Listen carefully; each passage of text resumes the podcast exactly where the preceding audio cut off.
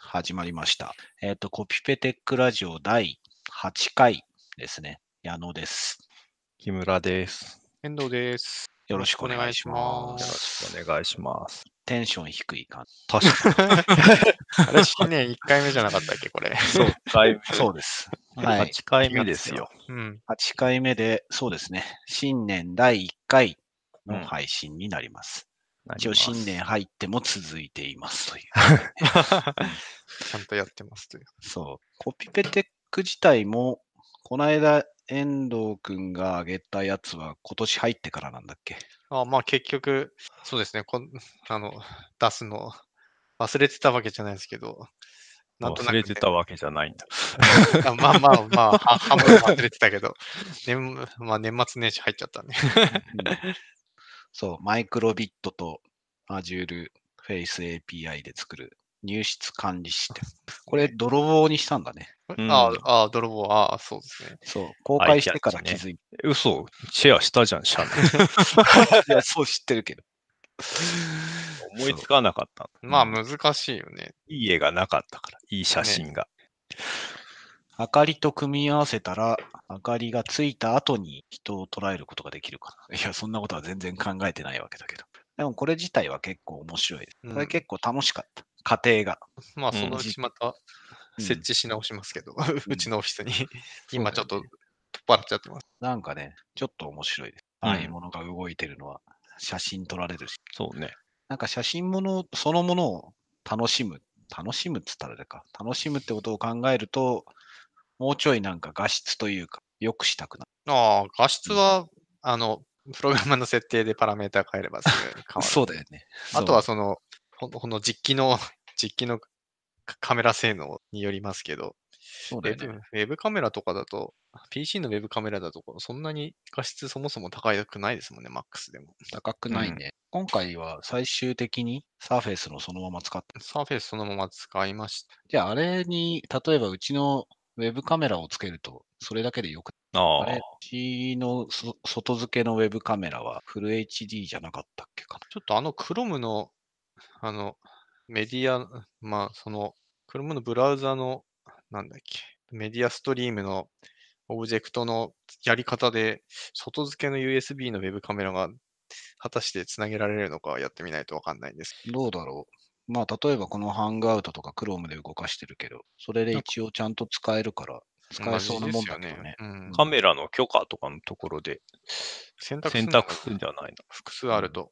うん、んそういうことか。そうまあ、記事を出さないでいた間に、そのあたりの、そのメディアのオブジェクトのし仕様が変わったわけじゃなくて、ク Chrome の実装が変わって、まあ、動かなくなってたのをちょうど直せたんで、まあ、それはそれで良かったかもしれないです ね。の出してからすそぐ。んうんなことあっ出してからすぐ。うん、多分前回のバージョンアップぐらいだと思うんだけど、Chrome の。たえー、そんなうん。変わるんだ。うん、たたま、なんかそこは結構ブラウザによって全部実装が違うっぽくて調べてたら。うん。まあ、Chrome がちょうど出さない間に変わったんで、出してから動かなくなるっていうのは一応それで避けられて、まあ、まあ、それはそれで良かったのでは。これちなみに、前もなんか話した PC が常に動いている状態で、途中にマイクロビットを挟む意味、マイクロビットを挟んだ方がしやすい。まあ、結局なんか必要マイクロビット。マあイあクロンという、そうですね。まあ、結局そのセンサーの入力を PC じゃ直接受けられないですからね。ねそこの入力のインターフェースが何か必要になるので、まあ、マイクロビットじゃなくても何でもいいんですけど、なん何かしらマイコンとかそうがだよね必要になりますね。そこまでできる、まあ、カメラというか、そういうものだったり、カメラじゃねえや、センサーか。はそいこ。までセットになっているものだったりを使わなきゃいけないから、まあそういう意味ではマイコマイクロビットでいいわ。そうです。まあ、本当にラズパイとか同じですけどね、あと。はいはい。なるほど。これも試してもらいたいけど、 ぜひぜひうん、そうですね。はい。今日のネタとしては2つあります。1つは、あれこれ今年入ってから知ったのかな技術書店の、技術書店の、なんだ、靴だ。 6 6か。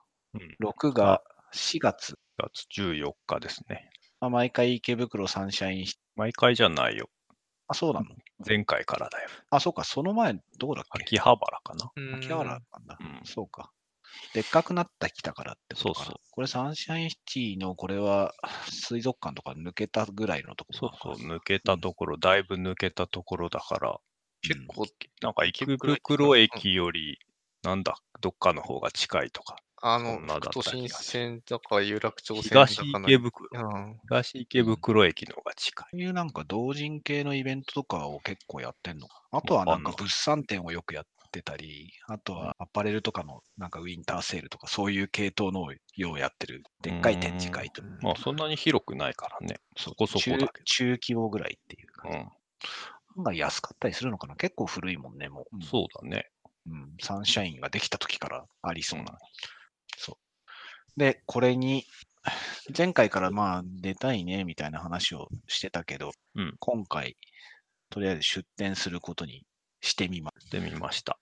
あれ、なんか審査あるの、抽選って書いてたけどね。抽選か。抽選になる。うん。風船はまだ先だもんね、わかんない。2月ぐらい2だっ月け。の頭ぐらいだ。2月5日。まあ、もうちょっと。抽選の角度が上がるかどうかわかんないけど、パトロン枠にしたんだっけうん、パトロン枠にしましたね。せっかくだからと。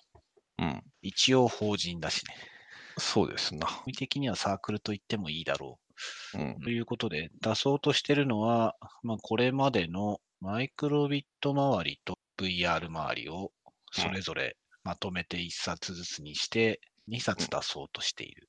そうです。うん。まだ全く手をつけてないか当選決まったらでいいかな。な。ああ、そうだね。 そうだね。まあ、調べるのは調べていいですよ。うんまあ、そのうち出すこともあるだろうし、そうだね今回落ちても。一応ワードに一記事流し込むところだけ試しにやって、うんワードでできるかなっていうのと、どんくらいの分量になるか。まあ一つの記事で、どんくらいかな。3、40ページにザクッとな。うん。うん。画像の入れ込み方が結構なね、まあ、そこの辺は調整してしないと余白空いちゃいそうだよね。縦長のやつも多いしね。例えうばんそのマイクロビットのあのスクラッチみたいだね。プログラミングの画面とか、うんあれ、 うんそう1ページとか使っちゃうからさ、まあ、切ってやる、貼るしかないかね。余計な余白がつく。まあ、でも結構、あの、文章を持ってきたりすうる。ん、その後ろの文章を前に持ってくるとか。次それもありだまあねよくある。よく本とかだとそうじゃん。そういあとうは調整がいる。コラムとか入れたらいい。ああ、そういうのもありだね。そのためにも先に見やすいレイアウトで切っちゃって余白を埋めていくよという実験が必要だということが流し込んでみる。うん。まあ、そしてあとワードでいけんのかっていうの。わかんない。 な体裁整えるのが、うんまあ、大変みたいな話をうん聞そうくけど。だね。それをやろうとすると、レイアウトの自由度とか、レイアウトを自由にしながら大量の文章を流し込むとかは、インデザインはいいんだけどね。うん。技せっかく術書店だとレビューっていうソフトがよく使われてるけどね。ああ。テフベースなんだっけ。テフベース。 裏でテフが動いているらしい。図の回り込みとわからかとかっていうことを、ん。まあ、比較的それで作ると、それまなあ、りに、レビューっぽいのになるけど、うん、それなりのが簡単にできるみたいな書かれ方をしている。うんなんか、決まったら一度本屋でも行って、うん。合ってそうな技術書、うんコピペテック合ってそうなかっこよさげな技術書を見繕って、それを真似して作ろうかうんな。うん、そんくらいしか技術書店に関しては話すことがないですね。決まってないからな。あサークルカット作ったよ。ああ、サークルカット応募に必要だったんで、なんか本の表紙っぽいの。サークルカットって何を意味すえ、そのサークルの紹介るののアイキャッチというか、イラストにじなゃるないのあれそれを、同人用語だと思うんだけどねう。ん俺も初めて聞いた。なんかイベントの机の前に貼ってたりするな、あれって。ああそういう感じの。なの持かってたかなどうで使うのかなあパン パンフレットに載るらしいよ。ああ、そういうことそういうあことは、あの、ね、サイトに、サイトのサークル一覧みたいなところにはそれがうなんい。あれが必ずしも表紙ってわけでもないのか。表紙ってわけではないよ。そうか、この黒枠いらないもん。まあ、それも2パターンある。なんか、黒枠うん。それがテンプレートで配布されていく。この黒枠あー。確かに、でもこの黒枠にちゃんとタイトル、タイトルじゃないや、サークル名とか、本の名前とか入れて、サークル一覧出してくれると見やすい。うん。まあみんな表紙が間に合うわけではないから、表紙であったりなかったりだね。ああ、なんか逆に技術書店系は表紙が多くて、いわゆる一般的な同人誌界隈は表紙じゃなさそうな雰囲気だったよ。ちょっと見たとこテンプレート無視して表紙を置いちゃってるところもあああ、あるかな。る。うんあ、あるね。でも一応、きあの、なんだ、出店要項的なのには、このテンプレートを使ってくださいってなってんだけど、左上の四角い枠のところにブースナンバーが書いてあって、これなんでこのタイミングナンバー書けんだろうな。後から差し替えが後できかるらってこ差とし替えできるよ。あ、そういうことか。あうんブース番号決まったら、そのブース番号を入れて上げ直してたり。案外いいうん、まあ長年同人界隈でやって るな。わかレりイアやウすいトだから考えられてはいるんだ。うんなんか、うちの界隈のイベントでロゴだけ並んでるよりはよっぽど確見かやすい。とりあえず当たるといいですね。こうやって、ああ、すごいな。今、技術書店5の結構広いですね。こうやって見1ブースがちっちゃいから数多いんだね。に。うん、1ブースマジちっちゃいよ。 一人ぐらいしか座っていられないんじゃんそ。の代わり数がいい、うん、その方が楽しいね。結局前回、あれ前回行ってないよね。行ったんだっけいや、言ったよ。あ、 あそうだそうだそうだ。買ってきたんだもんね。ラジオで話したよそうだ そうだ、そうだった。何冊か買ってきてたもんね。 そうか、じゃあそうね、楽しみです。俺行ったことないから。あれは、技術書店に限らないな。同人アニメだろうが何だろうん、俺もうが行ったこと本。ない本。の手売りの場に行ったことがない。なんかあれ言ってたじゃん。ジン。ああ、あれはどっちかっていうと、その、人がいるわけではなくて、まあそうだね。そう、専用店舗だから。ジンの本屋みたい。ジンを扱ってる本あれは、あれもある意味、ある意味手にしたもんね。日本の言葉で言えば。屋。うん、良さげな。そまあ、ただ一応デザインブックが中心う。うんみたいなん。だけどね。うんそうただ、そこに並んでたのを見ると、ただの絵本だったり、なんでもない、そう、小説だったり、ブログまとめたものだったり、うんいろいろあったから、これといって枠はない。ただ、なんか、サイズ、本のサイズがある程度、ある程度規定が、規定がというか、慣習がありそうだうとんいうことですね。とりあえず当た当たる、抽選通ってこそです。どんどん出店者増えてるみたいだからね。競そうだよね争率は上がっている。しかし、すごい数に。 サークルリスト見てると。ね。でも、技術書にするってことはね、それだけ技術書という体裁にまとめ上げると、またブログより一歩聞いたみたいなもみ込んでやらないと書ききれないから、そういうものが個人で、なんか Kindle だっけ ?Kindle、どっかがピックアップして、あ電そ子う書そう籍で。販売してんだよね。インプレスだったかな。はいイはい、ンはいプ。レスがピックアップして、Kindle で販売してる。うん。そういうなんこかとが、、技術書店シリーズみたいな感じはい出しはていたよはい。そういうことができるようになってくるぐらい、ね増えてるし、インプレスはそういうことをやりたくなるぐらい質も高いわけでしょ。会場で声かけてるらしいよ。ああ、まあ、なかなか面白いね。なるほど。結構。はい。ということで。あこ今回は入場料を有料にすることを検討してるって書いてたよ。混雑緩和のため。ああ、うんいいです。うん、そうね。前回ひどかったみたい。うん俺が午後終わりがけに行ったからそこまでじゃなかったけど、うん。ツイッターで流れてたのひどかったか行列1500円ぐらい取ったらいい。ら。うん、あの、六本木の分岐はいはい。うん、あれも完全に人のボリュームのコントロールのためって感じだ。うんうん、今、かっこいい本屋多いけど、かっこいい本屋です座る席もあっても、ちょっとなんか、それっぽいと、すぐ人がいっぱいになっちゃうから、もうツイそッんター行ってみたい。行ってたね、矢野さよかったよ。ん。うん、本を読むに。仕事とかするにはそんなに向かないかな。今年にわざわざそこ行かないっしょ。あとは、コピペテックの次のネタとしては、今でも木村のやってる一つだけなのかな動いてる。一応遠藤君が地味にし調査はしてるけど、具体的にはあんまりなってない感じかな。そうだよね。画像認識系をいろいろ調べてるけど。はいはいはい。木村が今やってるのは、前もちょっと話したけど、うんえっと、動物将棋。あれも動物将棋固定なん だ。まあ動ちょ物う将ど棋うでやってちるにあるそうだよね。手頃だからと思って動物将棋でやっている。動物将棋、AR 動物将棋ですね。ああーの、遊戯王みたいなイメージ。遊戯はいは王いでさ、カード出すと立体化するみたいはいはいはい。なアニメとか漫画で。はいはいはい。あれを動物将棋で、動物将棋って将棋の駒があの、符がひよこだったりするんですけど、ひよこの絵が描いてたりするんだけど、その符を出すと、そのひよこが将棋の駒上にうん 3D モデルで浮かび上がるみたないるほど。なのをやろうとしています。はい。うん苦戦していると聞きます。うん、苦戦しています。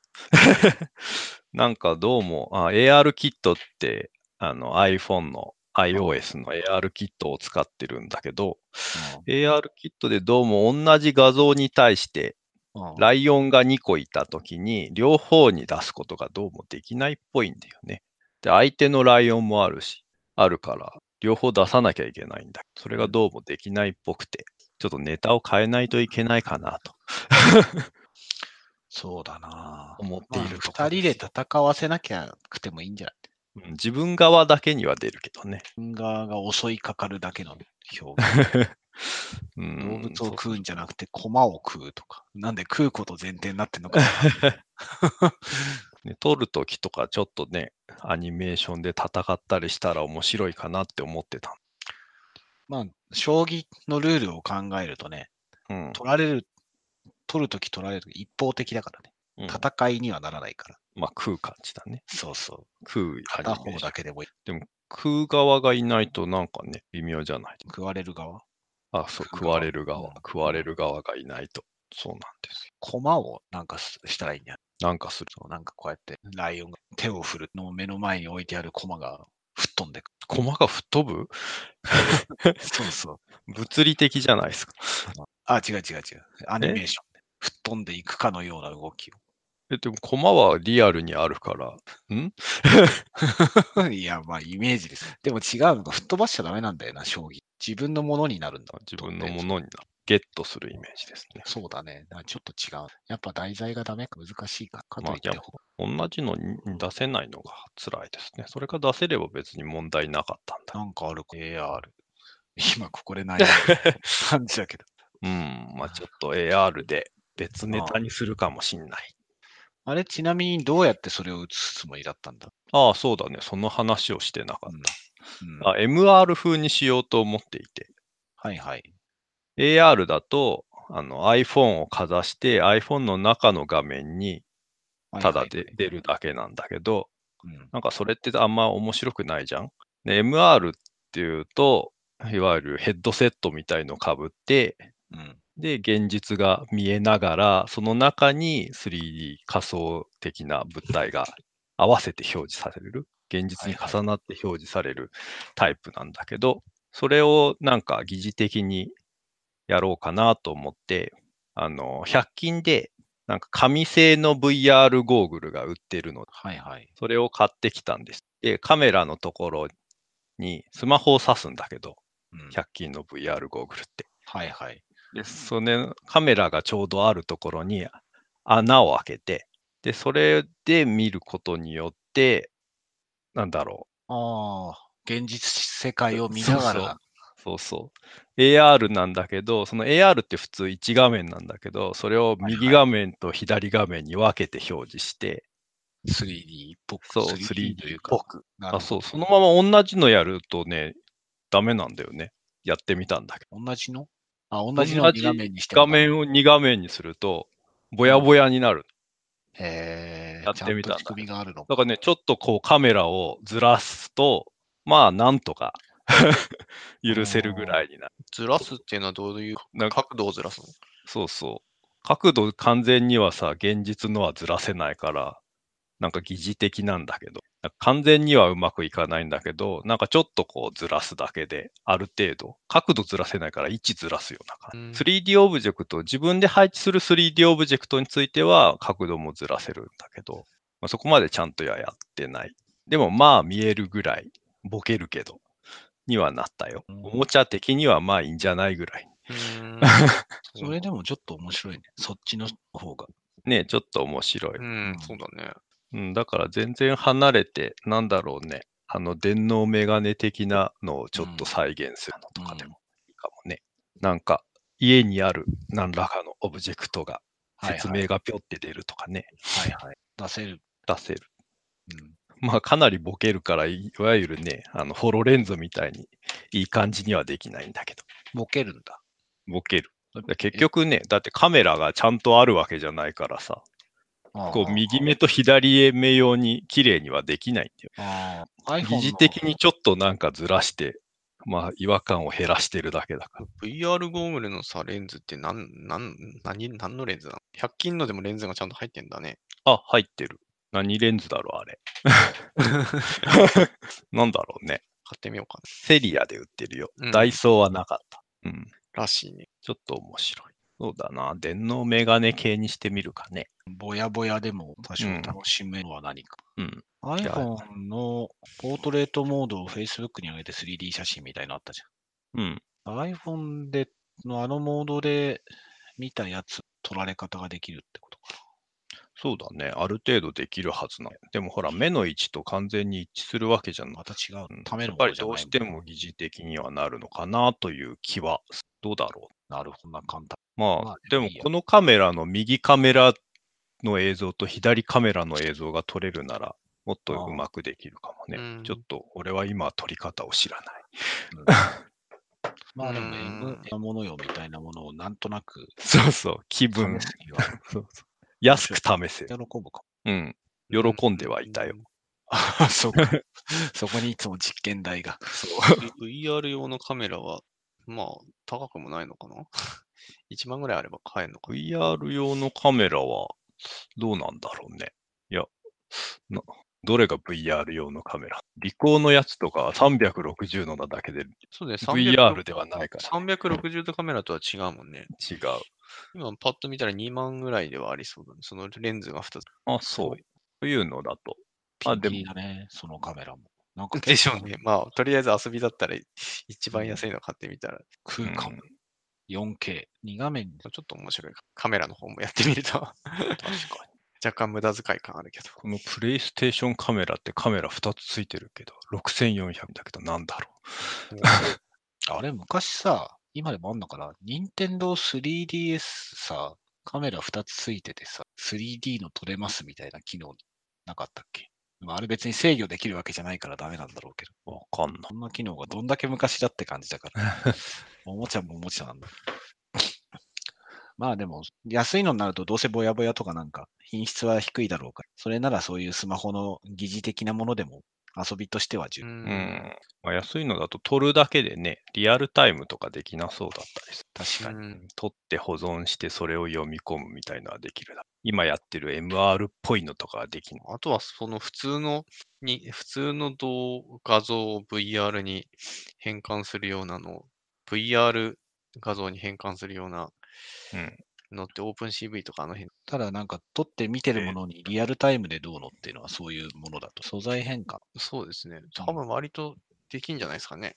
できんのかね。うんいや、わかんない。その VR っていう観点じゃなければ、割とリアルタイムにできんじゃないのんどうまあ、動画変換うん。しまあ、多少レイテンシーああると思そもそも変換ができるものなのだろう。情報が足りないと思うんだけど。う。うん、わかんない。普そ通れのは画、像に関して。うん、そ、そこはなんか疑似疑似的に うん、保管して。 その今今やってる角度みたいなのを、はいはいはい。うん、あ疑似無的理やりでぼやぼやぐらいならできるかうも。ん、そうそう そう。まあ、そんな完璧じゃなくていいんで、うんうん、ソフト的になんかできるのは、ああできそそうれくらいならできなるほど。じゃあ動物病気じゃなさ、 なくなりそうですね。 る。まあでもなんか疑似 MR をやりますよ。ああまあでもやると見えるからやっぱ面白いな、面白いんだ。じゃあ下にでも持っていこ何をう。ああ。現時点の。あれで もあれだよね。100均のやつはうん、手で持つん、そうそうそう。手でも。頭にくっつけられるわけじゃないもんね。うん。うんまああそうバンバンドでもつけりゃいい。ゴムバンドでも。そう。紙だから加工し放題。でも別にね、操作できるわけでもないから、手で持ってても。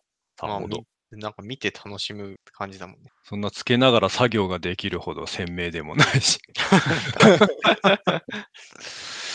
そうだよね。それはカメラで現実を見ながら、だってホロレンズとかはもう現実を見るのはだって生で見るんでしょホロレンズ使ったことないんですよ。あれ、ホロレンズ網膜投影なのどうだった違ったっけ違うんじゃないですかね。違うじゃないのかなわかんない。えどういう仕組みなのかよくわかんな いですけど。あれもじ実物見てみね。あ今、在庫切れで販売停止なんだ。ホロレンズうん。 2が出るだかなんだかってうんニュースになってたね。なってた新。ねしく作る2が出るまだかなんら。さすがに実務では使われてないんだっけ使ってこるれとこあるんでだじっゃけないの企業で。ううんん、なんかデモ動画みたいなのはよく見ますけどうんねよ。く見るけど、実際に、実際に現場で使われてるかはわかんないです。わかんないね。トヨタ自動車事例とか出てくるけど。ちょいちょい意見です。高くてさすがにね、買う気になれなかった。 1台2、30。 50万ぐらいじゃなかったかな。あ、そんなすんだ。中古で出回ってるのに2、30万なあうんーじゃあいいけど、ちょっとタイミングじゃない気がするな。 だだいぶ経つもん。 2が出るしね。いつ出るんだろん。わから ない。もうずっと先じゃないの。ちょっとニュースになってたくらいだから。う。そうだね。あれ、来月にも発売、発表されるかもとか、本当にへえ。 18日の記事。発表だから発売ではない。はい。 そんな感じなでんと、まあ、お安く MR みたいのをやろうと思いまうす。ん。うんいいんじ50ゃない万出さなくてまも。あ、ちょっと楽しそうだね。子供に興味を持ってもらうこと。スカウターとか、ちょっと無理あか。戦闘力。戦い闘い力かもね。面白いかも。人じゃなくてもいい。うん。なんか昔あったじゃん。ああの、バーコードバトラ ー。はいはい、あったね。そう適当にバーコードつけて、カードに貼り付けてピッてやると戦えるってや つ。はいはい、あったね。 まあ、戦うとこまでやんなくていいけ ど。戦闘力だけ。それは名刺、あ名刺やねえ、顔を自動的に写真撮って、スマホにその人が誰かを出してくれるとかいうのが、この間、テッククランチの記事になってたうんね。あれ写真じゃないんで。うん、カメラでずっと撮ってるって感じ。あれなんそうなのか、個人情報残さないらしいじゃん。ああ、輪残郭さないとかでの書いてたね。輪郭とか、そういうなんか、個人そのものをそのデータだけでは特定できないような状況で判断だけする。なんかああ、個人そういう情報このと。そうそうそう。なんかコード入れといて、これ、その、その他の、例えばまあ CRM のデータとか、そこと組み合わせることで判断できる。あれなんかうまいなとは。彼ら自身は個人情報を持つリスクを負わずに済むわけで しょ。うん。あんな感じのも作れそ作れんのかいな。う。ね、Azure Face API と組み合わせて、そあの MR のやつ。うん、まあそうだね。すごいごついけど。人を判別できるだけの情報を渡すってこと。うん。んまあ、残すけど、データは、別に 俺らの遊びは何だっていいもんね。いや、なんだってうんまあどデータ残らないとタグ付け自分でできないもんね。 そうそうそううんそれもできますな。うん。いろいろ、なんか、いろんなものがちょいちょい、普段持ってるデバイスも API も案外遊べることもうん。はい。そんなところで、 ちょっとダラダラと喋ります。そうだな。でもまあ、ちょっと時間がかかりそうですね。うん、出せる確かことに。ちょっと間空いちゃう。動物将棋がダメになったの。ダメなんだ。2月中に出せますかねみたいな感じ。そうだよね。ま大た体記事書くの決にま時れば間。かかるし。まあそうだな。なんか、コード、コードというか、作るところにマニュアルが、マニュアルというかね、ドキュメントが全部持ってかれる、別に悪くはないけど、しんどいです。ドキュメントああ、この間のあの、ペーパークラフトを延々と作るところを、ビデオを見ながら作っていくのはなかなかしんどいっちゃしんどいからな。ああ、あれはしんどいだ。ライトさが、コピペみたいなライトさが。 ちょっと欲しいけど。まあいいや。題材が面白いことだなと。まあ全体的に結構重いですからね。 そうそうちょっとボリュームが多すぎ、軽いのにししたいね。うん、コピペの手軽さ が、コンセプトが揺らいでいい。 まあ、とはいえ軽いのはね、世の中いっぱい溢れてるからね。うんそうそうそこも悩まし い。結構まとまったものを、ま、まとまって、なんか一応遊べるとか、試せるとか、そのレベルのものをやろうとするから、うん、そこまであれ踏み込まないと面白くもない。そうなんだよ。まあいいや。それがコピペテックのカラー。コピペテックと言えるのかはわかんないけど。うん、はい。とりあえず今年もやっていくつもり、はい。気が向いたら立ち寄っていただけると嬉しいです。はい。じゃあ今日はこんなところではい。終わりましょう。はい。ご清聴ありがとうございましたあ。りがとうございまし。ありがとうございましたた。